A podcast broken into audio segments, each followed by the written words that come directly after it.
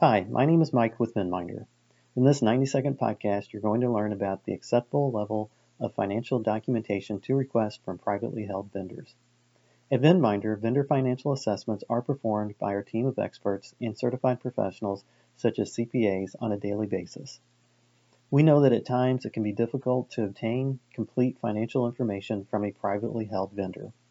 Here are five documents that are sufficient to help perform the necessary financial assessment and why. First, third-party prepared financial statements. Organizations may outsource audits, reviews, or compilations. They provide key financial information and are prepared by a vendor's third-party accountant.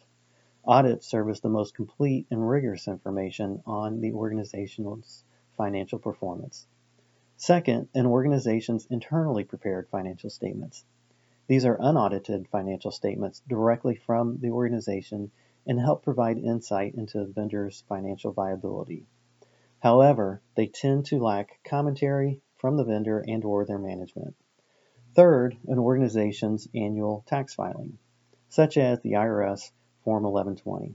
Filed with the IRS annually, these tax forms provide a snapshot of an organization's financial performance.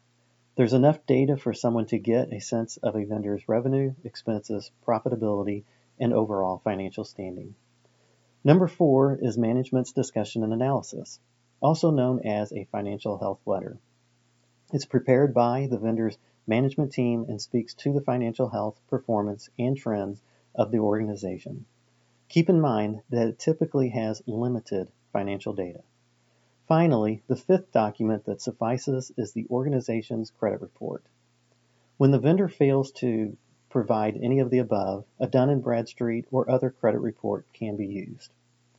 Those are five helpful documents that'll give you insight into a vendor's financial performance, even if privately held. I hope you found this podcast insightful. Thanks for tuning in. Catch you next time.